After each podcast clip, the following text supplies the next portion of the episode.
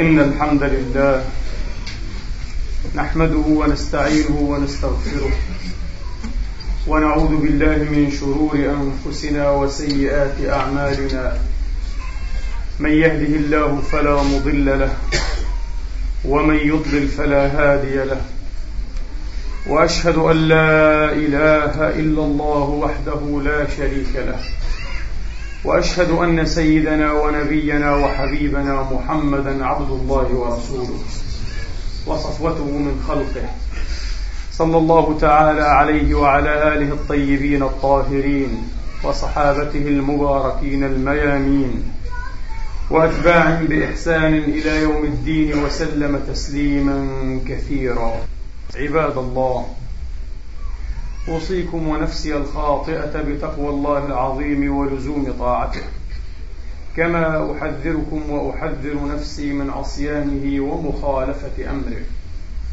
لقوله سبحانه وتعالى من قائل من عمل صالحا فلنفسه ومن أساء فعليها وما ربك بظلام للعبيد. ثم أما بعد أيها الإخوة المسلمون الأفاضل أيتها الأخوات المسلمات الفاضلات يقول المولى الجليل سبحانه وتعالى في محكم التنزيل بعد أن أعوذ بالله من الشيطان الرجيم. بسم الله الرحمن الرحيم.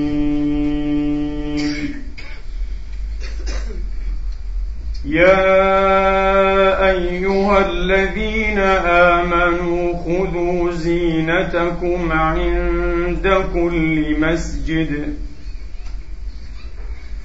خذوا زينتكم عند كل مسجد وكلوا واشربوا ولا تسرفوا. إنه لا يحب المسرفين. قل من حرم زينة الله التي أخرج لعباده والطيبات من الرزق قل هي للذين آمنوا في الحياة الدنيا خالصة يوم القيامة كذلك نفصل الآيات لقوم يعلمون. قل إنما حرم ربي الفواحش ما ظهر منها وما بطن والإثم والبغي بغير الحق. وأن تشركوا بالله ما لم ينزل به سلطانا وأن تقولوا على الله ما لا تعلمون. صدق الله العظيم. وبلغ رسوله الكريم. ونحن على ذلك من الشاهدين. اللهم اجعلنا من شهداء الحق. القائمين بالقسط آمين. اللهم آمين. قل من حرم زينة الله التي أخرج لعباده والطيبات من الرزق. قل هي للذين آمنوا وعملوا الصالحات في الحياة الدنيا خالصة يوم القيامة. ثم ذكر سبحانه وتعالى رؤوس ما حرم مما قد تعلمون. أيها الإخوة الأفاضل والأخوات الفاضلات خطبة اليوم ستدور حول موضوع قد يستطرفه بعضكم وقد يستغربه بعضكم.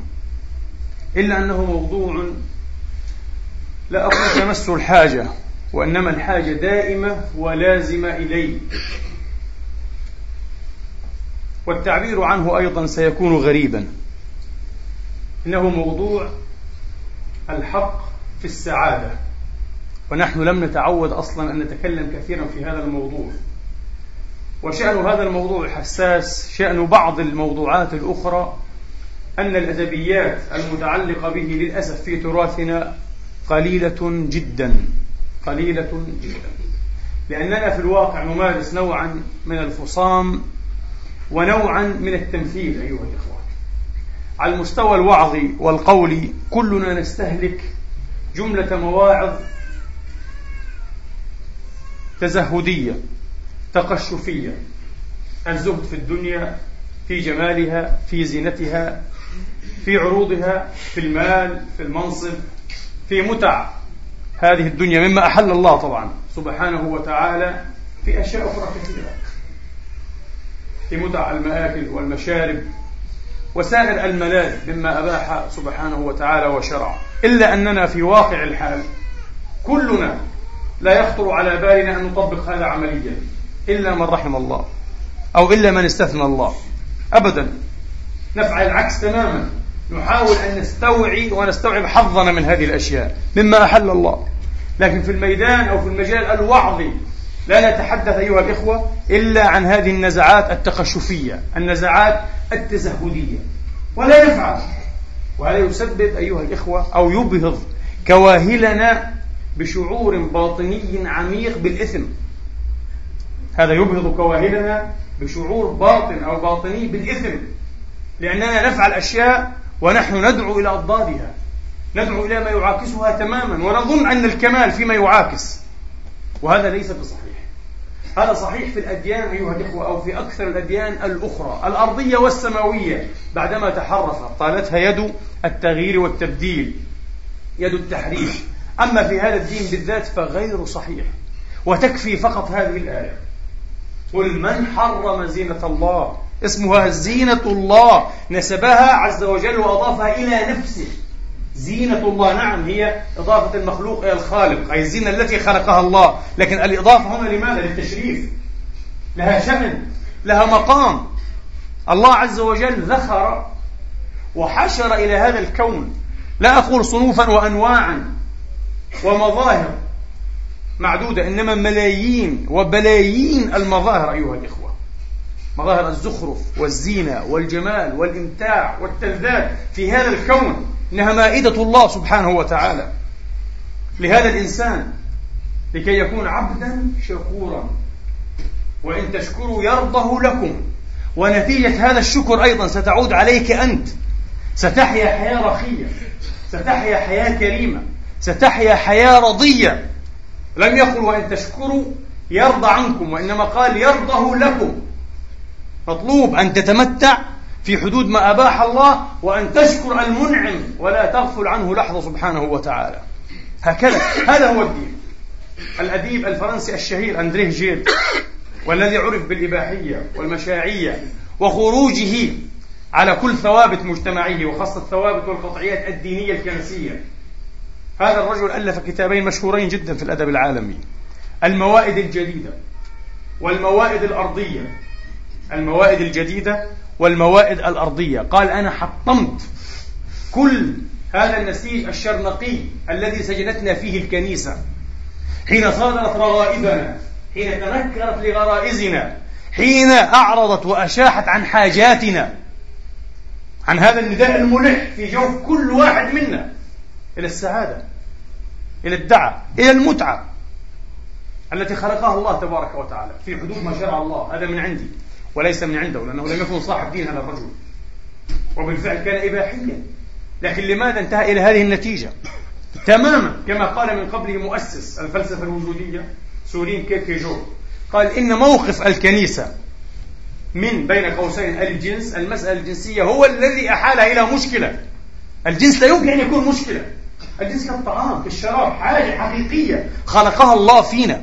وينبغي أن نتعلم أن نتعاطى ونتعامل مع هذه الحاجات الإلهية فينا باحترام وبتقدير لا بازدراء واحتقار كأن نسميها الحاجة الحيوانية الجزء الحيواني في الإنسان. غير صحيح. كيف حيواني؟ نحن من نتائج هذا الجزء.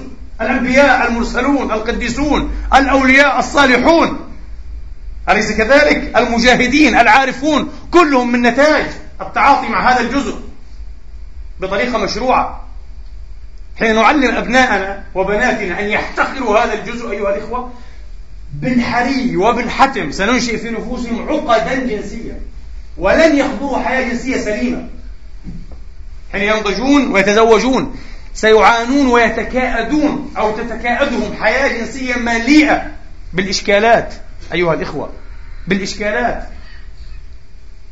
بما يحطمها ضخ متصل من التحطيم والتخريب. لا. علينا أن نتعلم وأن نعلمهم. وهذا ما أتى به الدين أن يحترموا هذا الجانب الذي علمنا مصطفانا عليه الصلاة وأفضل السلام. المصطفى المبعوث لنا يعني آه أن نمارسه بذكر الله. نقول بسم الله. نبدأ هذا العمل بسم الله. هذا عمل محقور هذا عمل مزدرع. ليس كذلك. إنه عمل شريف جدا جدا. لا بد أن ننظر إليه باحترام. إذا تعلمنا أن نحترم مثلا هذا الجانب أيها الإخوة. المسمى بالجثماني أو الجنسي في الإنسان. فإننا بعد ذلك لن نبتذل الزنا ابتذال كل مختلف صور وأشكال الشذوذ الجنسي ابتذال لهذا الجانب. تحقير له. لماذا نحقره؟ لماذا نبتذله؟ لأننا تعلمنا أن نحتقره. فلنمارسه باحتقار إذا هكذا. لكن لو تعلمنا حقيقة وبأسلوب علمي أيها الإخوة في مراحل التنشئة الأولى وفيما يلي ذلك أن نقدس وأن نقدر مثابة واعتبار هذا الجانب فلن يبتذله بعد ذلك واحد منا إلا ما شاء الله. سيتعلم الطفل كيف يحترم هذا الجانب كيف يمارسه باحترام. ولا يمكن أن يكون محترما إلا وفق الصيغة الإلهية الشرعية. الزواج والزواج فقط. فمن ابتغى وراء ذلك فأولئك هم العادون. عدوان هكذا. فلقد أصاب كيركيجو حين قال إذا الكنيسة بموقفها من الجنس هي التي أحالت الجنس إلى مشكلة أصبح مشكلة. ولا يعرفون كيف يتعاطون معه. في البداية أوصدوا الأبواب وحرموا كل شيء واحتقروا الجسد وحاجأت هذا الجسد. لكن لما جاءت الفرصة أيها الإخوة التي انتهزت انتهازا سيئا أيضا للأسف. وبين الإفراط والتفريط تند أحكام ومواقف كثيرة عن الصواب. لما جاءت الفرصة اهتبلت وانتهزت أيها الإخوة لكي يعربوا عن رد فعل فعلا حيواني إباحية ومشاعية غريبة جدا جدا. حتى الحيوان الأنواع الحيوانية تترفع عن كثير من صور هذه الشذوذ التي نقرأ عنها في كتب علم النفس. علم نفس الجنس وغيره. طبعا ردة فعل الإسلام لم يكن كذلك. اللطيف أن أندريه الأديب الفرنسي الكبير أيها الإخوة سجل في هذين الكتابين وبأسلوب تأكيدي واضح. قال أنا وضعت كتابي هذين متأثرا بالقرآن عنوانا وموضوعا. قال القرآن غير الكتاب المقدس قال. وأتى بهذه الآية. قال القرآن يقول من حرم زينة الله؟ ليست حراما. ليس حراما أن نأكل ولا أن نشرب ولا أن نلبس حسنا ولا أن ننتعل حسنا ولا أن نركب حسنا. ولما سئل النبي في معرض تنفيره وتثريبه على المتكبرين المتغطسين قيل يا رسول الله فإن الرجل يحب أن يكون نعله حسنا وثيابه حسنة قال ليس هذا من الكبر. بالعكس هذا ما يحبه الله. الله يحب أن يرى أثر نعمته على عباده. النبي قال لأصحابه كونوا بين الناس كالشامة ليكن المسلم متميزا في هندامه في رائحته في تسريحته في حذائه في لباسه في مشيته في كل شيء. لابد أن يكون نموذجيا. يذكر بالجمال يذكر بالكمال يذكر بالاستقامة يذكر بالتوسط يذكر بالواقعية. أجمل ما في الحياة. والعنصر أيها الإخوة الأكثر تأسيسا وترسيخا وتدعيما واستدعاء للسعادة في نظري وفي نظر كثيرين هو الواقعية. أن نكون واقعيين. لا يسوء ولا يصح بتة أن نتنكر أيها الإخوة لواقعياتنا لملكاتنا لغرائزنا لحاجاتنا. الله لم يتنكر لها. لماذا نتنكر لها نحن؟ الله هو الذي أودعها فينا وأعطاها مثابتها وأعطاها قدرها. لماذا نشيع عنها نحن؟ في أسلوب نفاقي فصامي فقط وعظيا كلاميا. وفي الواقع لا نستطيع أن نشيع عنها. إنها تلح علينا ليل نهار. إنها تلح علينا ليل نهار. وهكذا. إذا فنتعامل بهذه الواقعية. في درس قريب ذكرت لإخواني أننا تعلمنا وما زلنا نتعلم ونعلم للأسف. حين كنا صغارا جنبوا مجالسكم ذكر الطعام والشراب مثلا. وهذا الطعام والشراب نجس أو بالتعبير الفرنسي مدنس في مقابل المقدس؟ أبدا. غير صحيح. النزعات التزهدية التفكرية التقشفية أيها الإخوة التي علمتنا وعلمت كثيرا من الناس للأسف الشديد أن شرب الماء البارد يضر بالتقوى. كبار المتزهدين الذين زهدوا الزهد الحقيقي أيها الإخوة. زهد القناعة وزهد الرضا. وزهد يعكس تصورا ونظرة للعالم ولهدفية الحياة تختلف عن نظرة المسطحين ماديا أصحاب البعد الواحد. مثل الحسن البصري رضوان الله عليه هذا من الزاهدين الحقيقيين.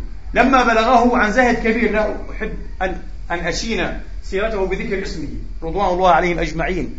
أنه حرم على نفسه تعاطي الماء البارد. قال لا هذه شهوة. قال لماذا؟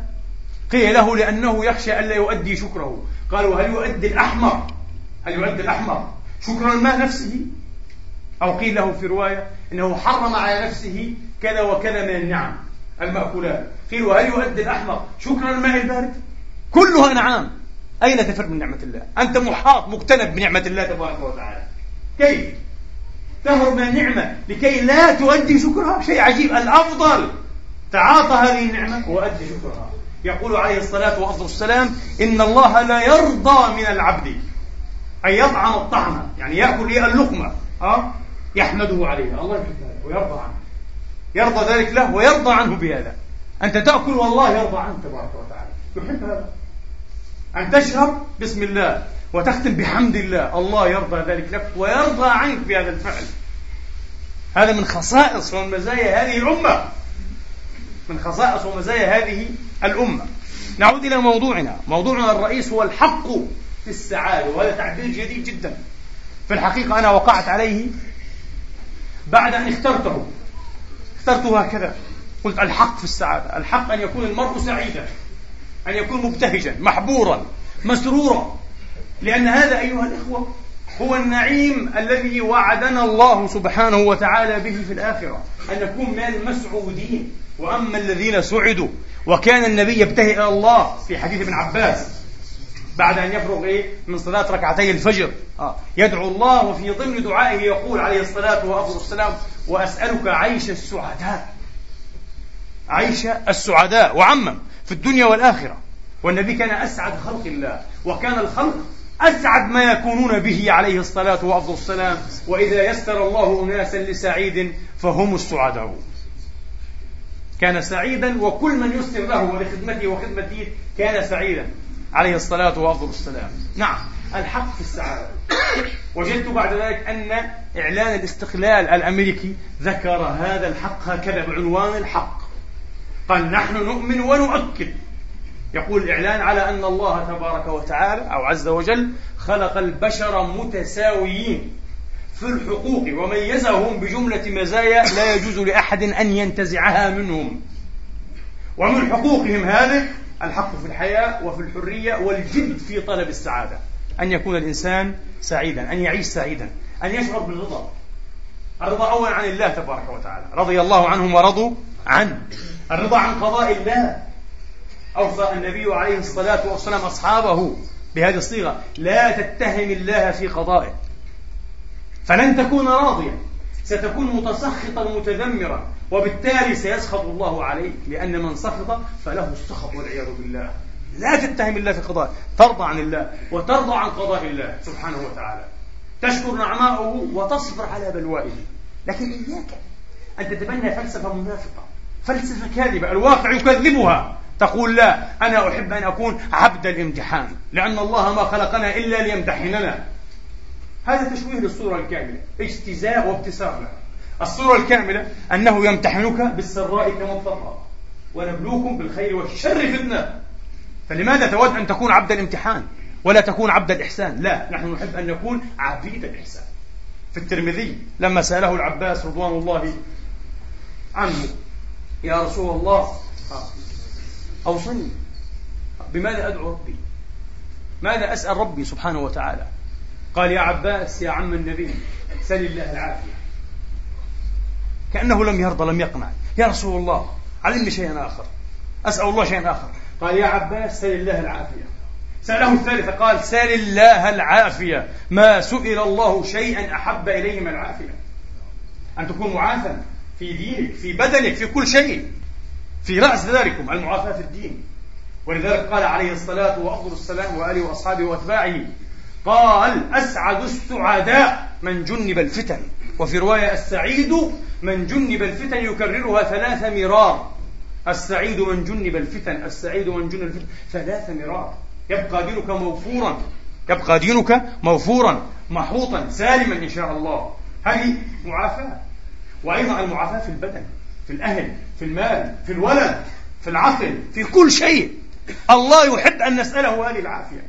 قال مطرف ابن عبد الله ابن الشخير رضوان الله عنهما قال لأن أعافى فأشكر أحب إلي من أن أبتلى فأصبر. وهذا فاقه جيد في دين الله. هذا الرجل فقه جيد في دين الله. والنصوص نعم.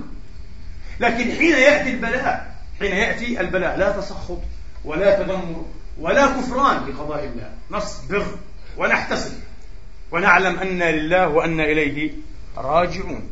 هكذا حين يأتي.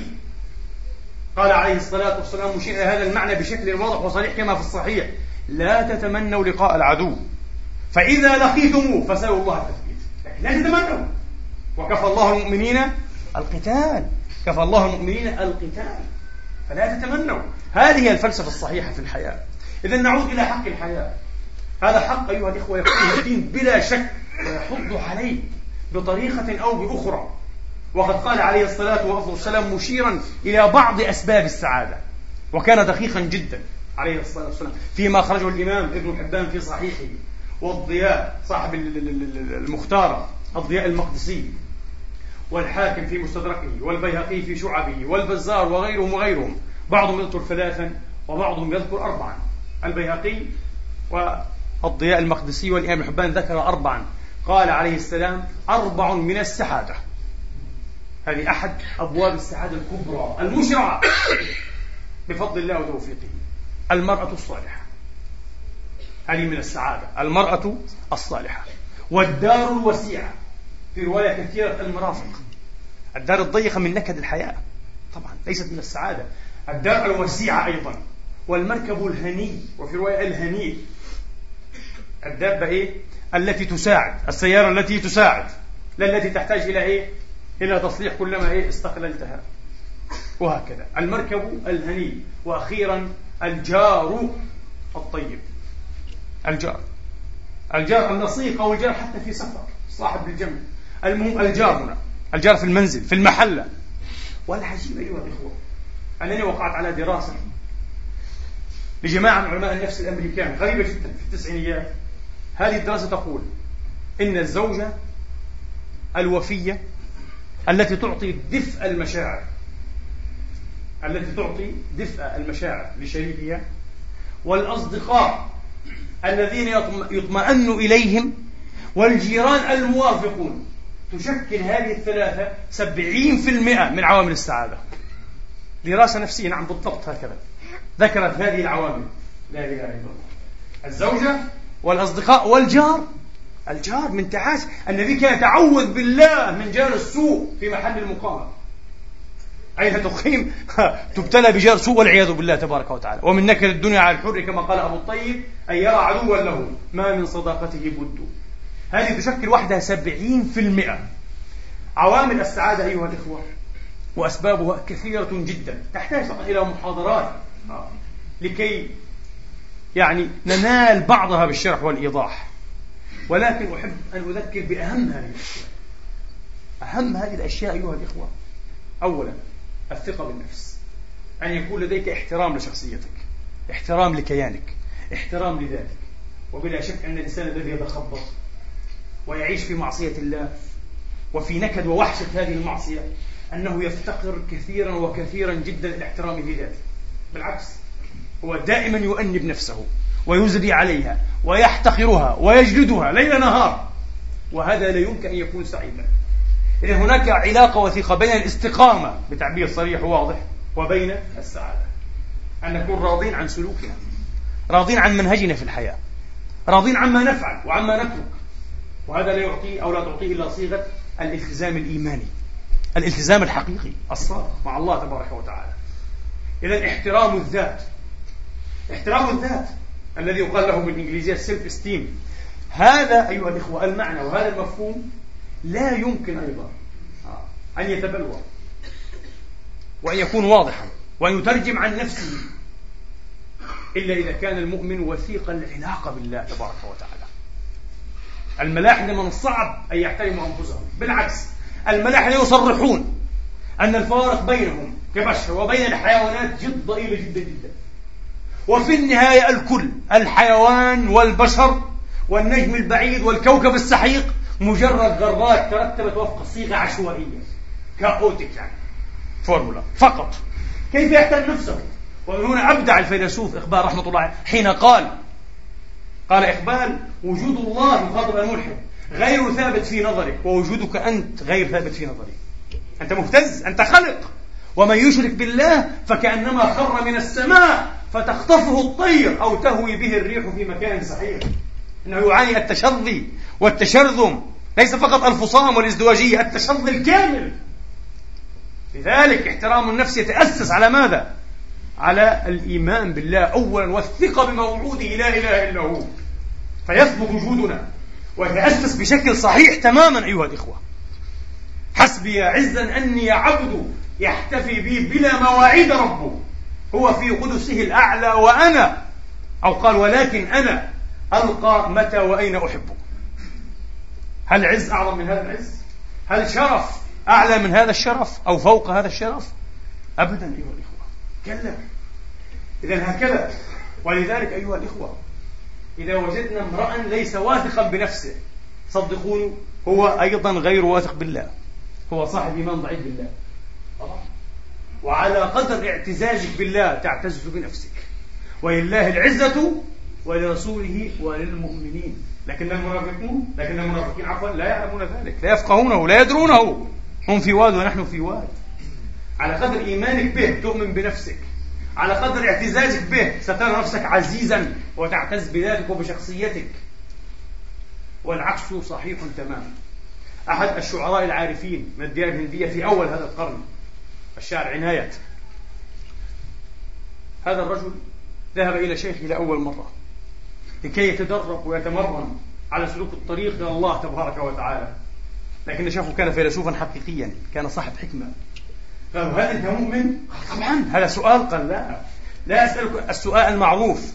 كيف فهمت سؤالي؟ قال مؤمن بالله. قال لا. الكل يقول هذا. هل مؤمن بنفسك؟ قال سؤال عجيب لم أطرحه على نفسي قبلا. قال اذهب. تعال الجواب الواقعي عن هذا السؤال. إذا آمنت بنفسك تعال. فسأصلك بالله تبارك وتعالى. لأن هذا الإيمان يمكن أن يتأسس إلا على إيمان حقيقي بالله. كيف نعرف الله بعد ذلك ونصل إليه حقيقة؟ هذه مراحل طويلة لا تطوى إلا بجهاد وبجهد شاق. لكن لا بد أن تكون مؤمنا بنفسك أولا قبل أن تسير. وكيف يتأسس هذا الإيمان؟ على الإيمان الحقيقي بالله تبارك وتعالى.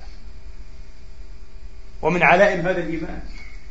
حين سأل النبي عليه الصلاة والسلام أصحابه هل أنتم مؤمنون بالله؟ قالوا نعم يا رسول الله. قال ما علامة إيمانكم؟ ليست المسألة مسألة دعاوى. فانتدب عمر مجيبا. قال يا رسول الله نرضى بالقضاء ونصبر على البلواء ونشكر على النعماء. فصاح النبي مؤمنون ورب الكعبة. هذا هو الإيمان. ليس الذي يهتز ليس إيمان إيه؟ الذي يؤمن على حرف. ومن الناس من يعبد الله على حرف. فإن أصابه خير اطمأن به. وإن أصابته فتنة انقلب على وجهه.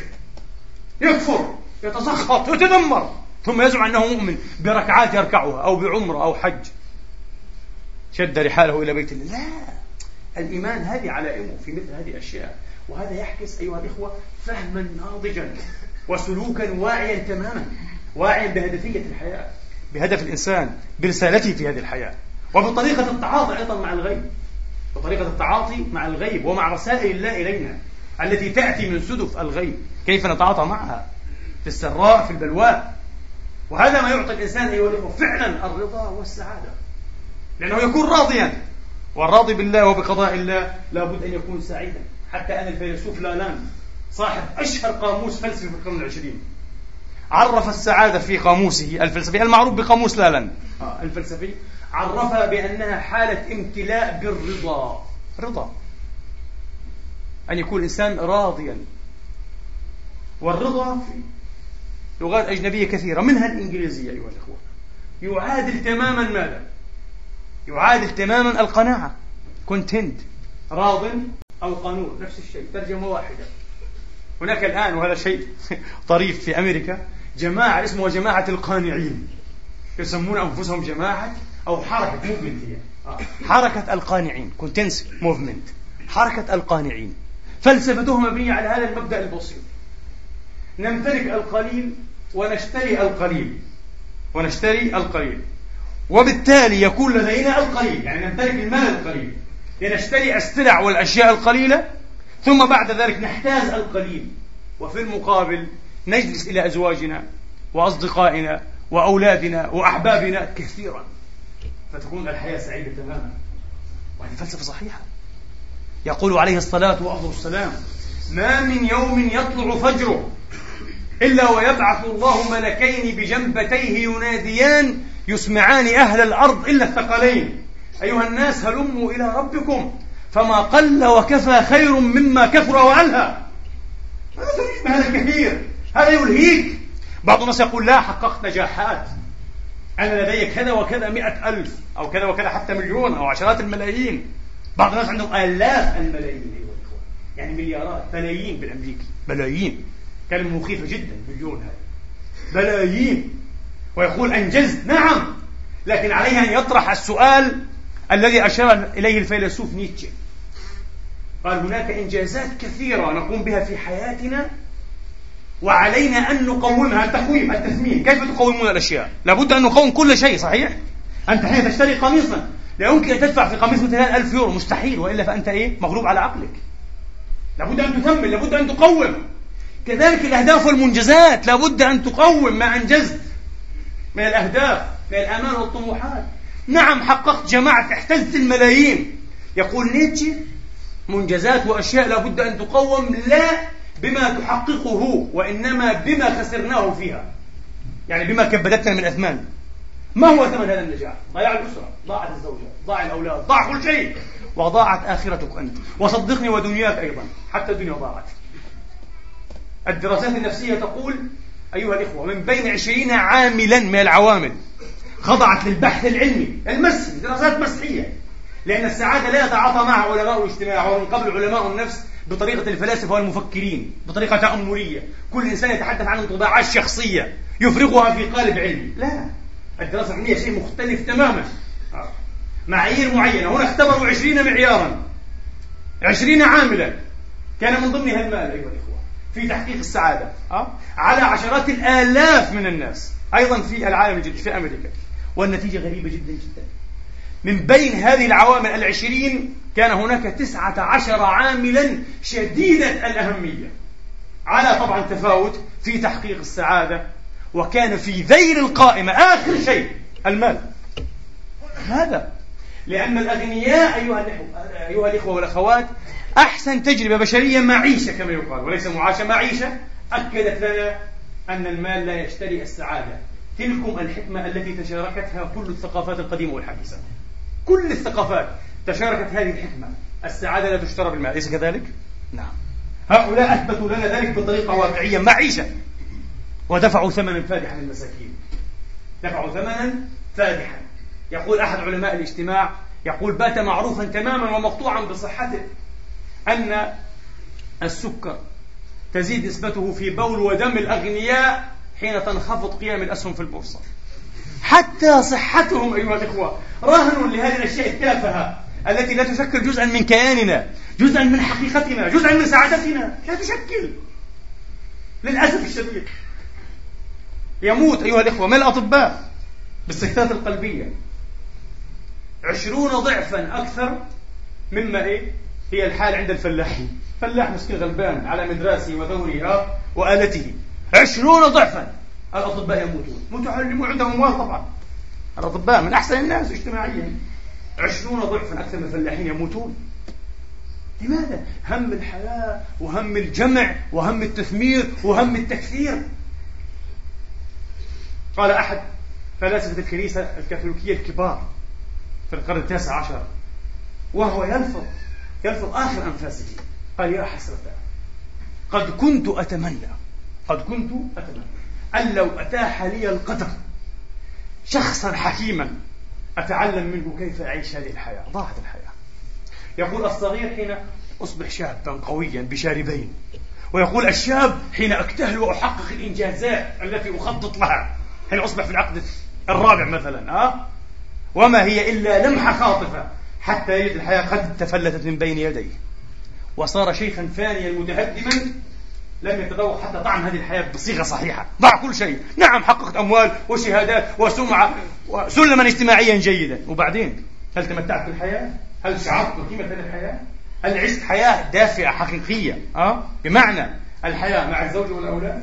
لا لم تفعل ضاع كل شيء يا مسكين كل شيء ضاع يقول أبو حازم سلمة ابن دينار قدس الله سره الكريم هذا الولي الصالح الكبير يقول ما بيني وبين الملوك إلا اليوم ليس لهم فضل علي. أنا فقير صحيح. صعلوك لا مال لي. لكن ليس لهم ولا عندهم أي مزية. تميزهم عني. أما ما مضى أما أمس فقد ولى وغضب. انتهى أمس. اللي فعلوه اللي أكلوه شربوه كله راح. أمس انتهى. أمس انتهى وأمسهم انتهى وأنا وهم من غد على وجل. هل يعيشون؟ لا ندري. هل أعيش غد؟ لا أدري. قال فما بيننا وبينهم إلا اليوم وما عسى يكون اليوم. ومن هنا الفلسفة الصحيحة كما يقول العارفون بالله آه أهل الله تبارك وتعالى أن تكون ابن وقتك. ما مضى فات والمؤمل غيب ولك الساعة التي أنت فيها. الله عز وجل وصف المسعودين أهل الجنة. بماذا وصفهم؟ بأنهم لا خوف عليهم ولا هم كأنه يقول هذه السعادة الحقيقية. لا خوف ولا حزن. الخوف من ماذا والحزن على ماذا؟ الخوف مما يأتي أيها الإخوة من المستقبل. القلق. يقول علماء النفس القاتل رقم واحد كيلر نمبر 1 في أمريكا. ما هو؟ تعرفون ما هو؟ القلق. Anxiety. القلق هو القاتل رقم واحد في العالم أيها الإخوة في الحضارة اليوم. القلق. نقلق. على غد وأكثر. وعلى خمسين سنة أيضا. نعم بعض الناس يفكر بخمسين. سنة يا حرام يريد أن يضمن مستقبل أولادي ومستقبل أولاد أولادي. مسكين أنت. اضمن غد. اضمن غدا. اضمن ساعة آتية. لا تستطيع. قيل لأحد هؤلاء الحمقى. يقول علماء الكون الكوزمولوجيون الكون سوف يندثر بعد مئة بليون سنة. قال ماذا؟ ماذا قلتم؟ قالوا بعد مئة بليون.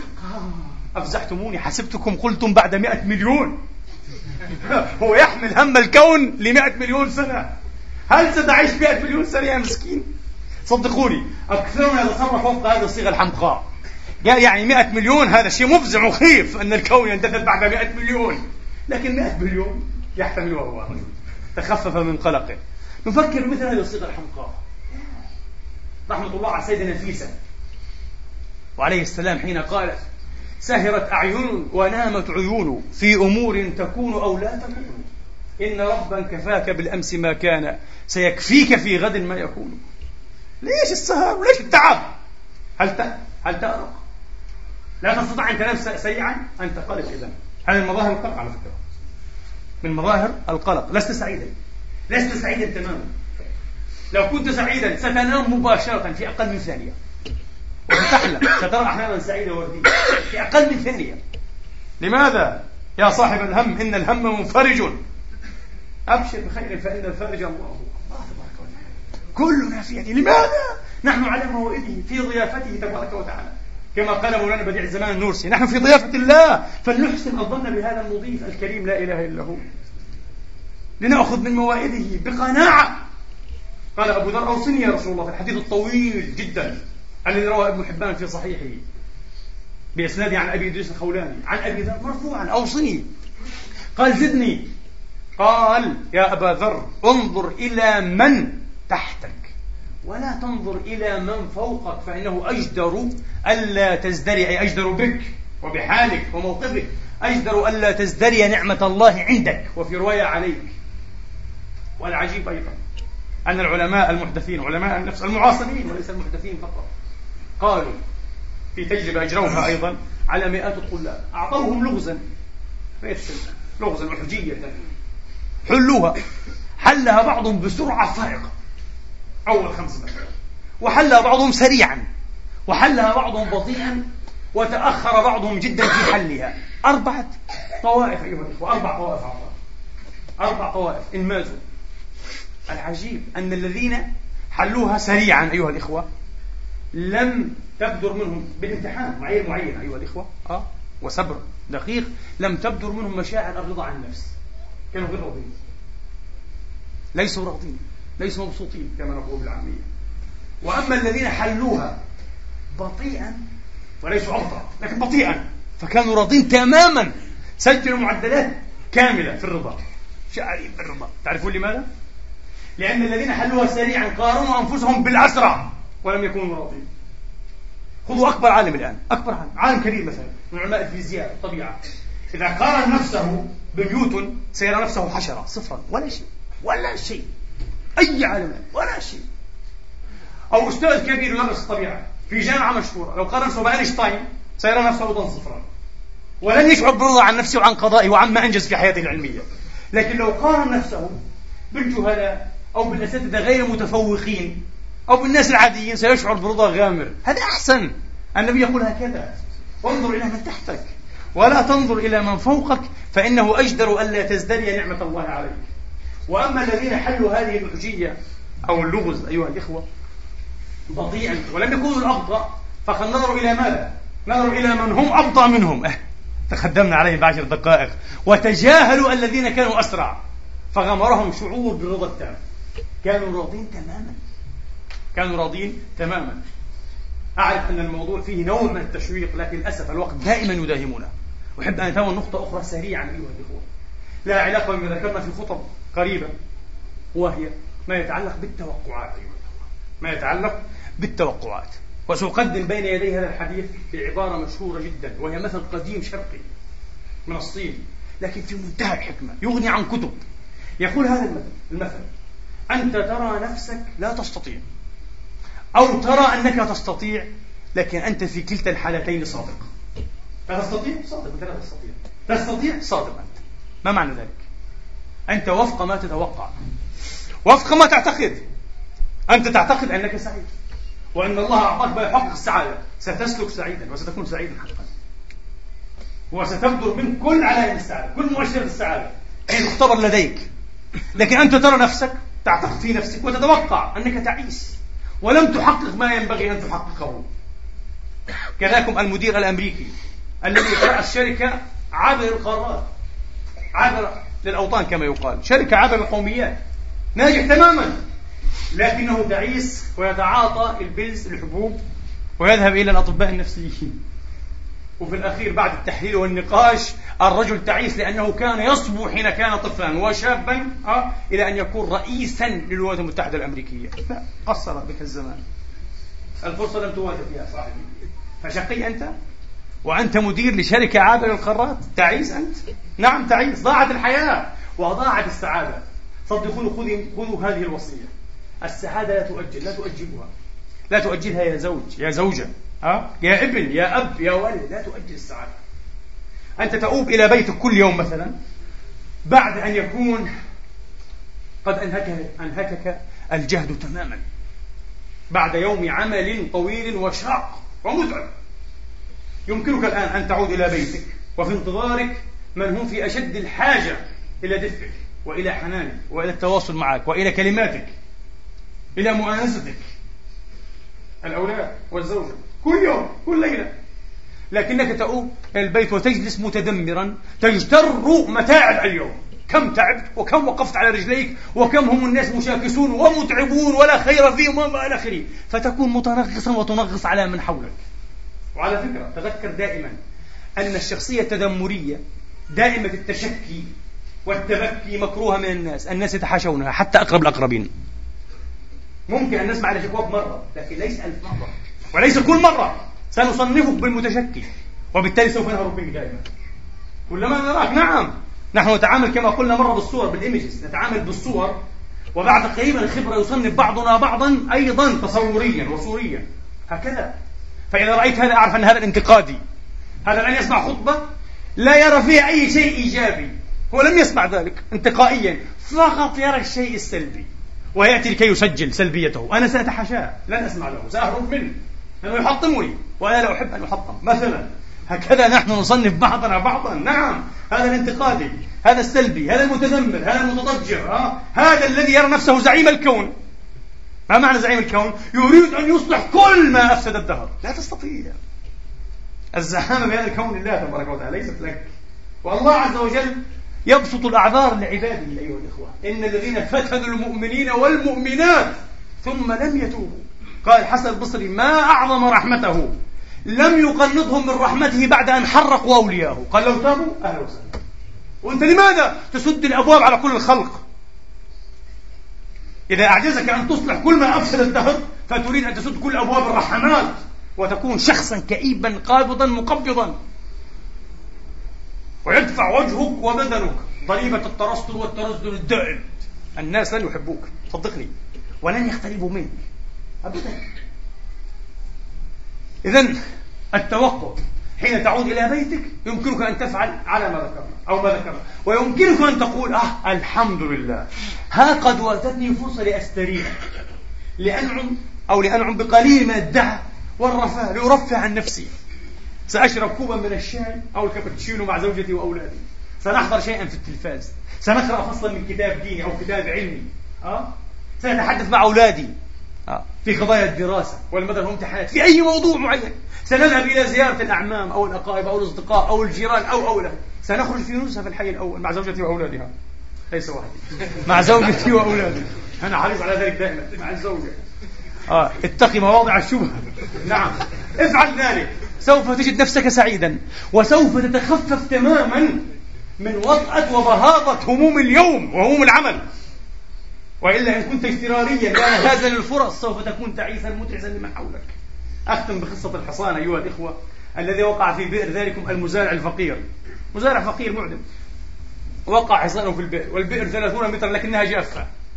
فأخذ الحصان يولول ويصهل آه يريد من يستنقذه. والرجل يولول لا يعرف كيف يستخرج حصانه. وهكذا مرت سويعات ثم أقنع الرجل المزارع نفسه متكيف مع الوضع الجديد. قال أحسن شيء استخراج هذا الحصان بطريقة إيه؟ معهودة سيكلفني أكثر من ثمن حصان جديد.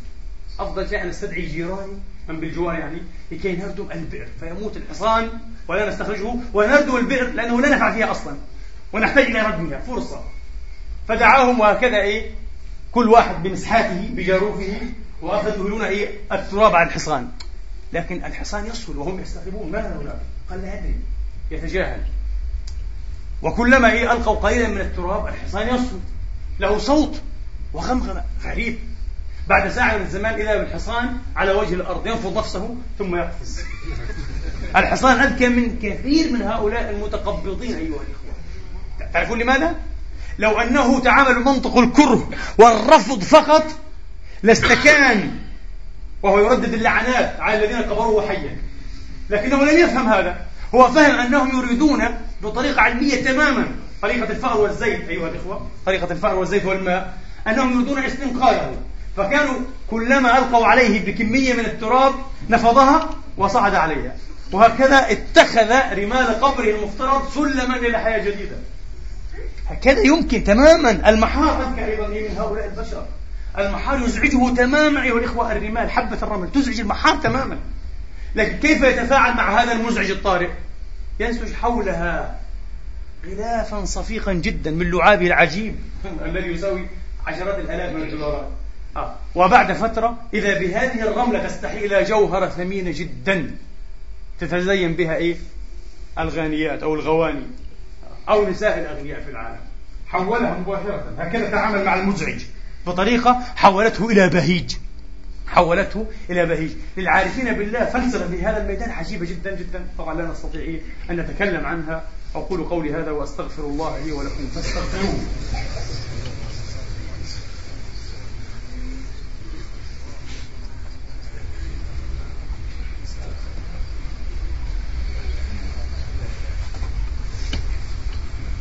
الحمد لله. الحمد لله الذي يقبل التوبة عن عباده ويعفو عن السيئات ويعلم ما تفعلون ويستجيب الذين آمنوا وعملوا الصالحات ويزيدهم من فضله والكافرون لهم عذاب شديد وأشهد أن لا إله إلا الله وحده لا شريك له وأشهد أن سيدنا محمدا عبده ورسوله صلى الله تعالى عليه وعلى آله وأصحابه وأتباعه وسلم تسليما كثيرا. أما بعد أيها الإخوة سئل مرة زيد بن ثابت الأنصاري صاحب رسول الله يا زيد حدثنا عن بعض أمر رسول الله. فقال عن ماذا أحدثكم؟ قد كنت جاره. وكان ينزل عليه الوحي. فكان يبعث إلي لأكتب إيه؟ لأنه كان من كتاب الوحي. ومن الذين جمعوا كتاب الله كتابة وحفظا أيضا. زيد بن ثابت. لأكتب إيه؟ ما أنزل علي فكان صلى الله عليه وسلم يكون بيننا. فإذا ذكرنا الدنيا ذكرها معنا. التلقائية عدم التنكر للحاجات كما قلنا وهذا ما بدأنا به فنختم به إن شاء الله. فكنا إذا ذكرنا الدنيا ذكرها معنا وإذا ذكرنا الآخرة ذكرها معنا وإذا ذكرنا النساء ذكرهن إيه معنا وإذا ذكرنا الطعام والشراب ذكره معنا. صلى الله على معلم الناس الخير. لم يكن متقبضا وهو القائل إن الله يكره المتقبضين. النبي قال قال يكره المتقبضين كما قلت المترزنين المترصنين. ترى أحدهم كأنه يلبس إيه؟ يلبس إيه؟ جاكيته من الجبس. لماذا؟ آه، لكي يكون مهيبا بين الناس ومحترما. لا الأحسن أن تكون محبوبا من أن تكون إيه؟ مهابا. أن تكون محبوبا قريبا إلفا مؤلفا كما قال عليه الصلاة وأفضل السلام. وهكذا كان أصحابه. يقول سمرة رضي الله عنه وأرضاه قال وربما تناشدوا شيئا من شعر الجاهلية. فيستمع إليهم ويتبسم كما في صحيح مسلم. يتبسم. أشياء من أشياء الجاهلية. اللهم إنا نسألك أن تفقهنا في الدين وأن تعلمنا التأويل وأن تفتح علينا بالحق وأنت خير الفاتحين. اللهم اجعلنا مفاتيح الخير مغاليق للشر. اهدنا واهد بنا وأصلحنا وأصلح بنا. اللهم ونسألك أن تنصر الإسلام وأن تعز المسلمين وأن تعلي بفضلك كلمتي الحق والدين. عباد الله إن الله يأمر بالعدل والإحسان وإيتاء ذي القربى. وينهى عن الفحشاء والمنكر والبغي يعظكم لعلكم تذكرون. اذكروا الله العظيم يذكركم واشكروه يزدكم وسلوه يعطكم وقوموا إلى صلاتكم ويرحمني ويرحمكم الله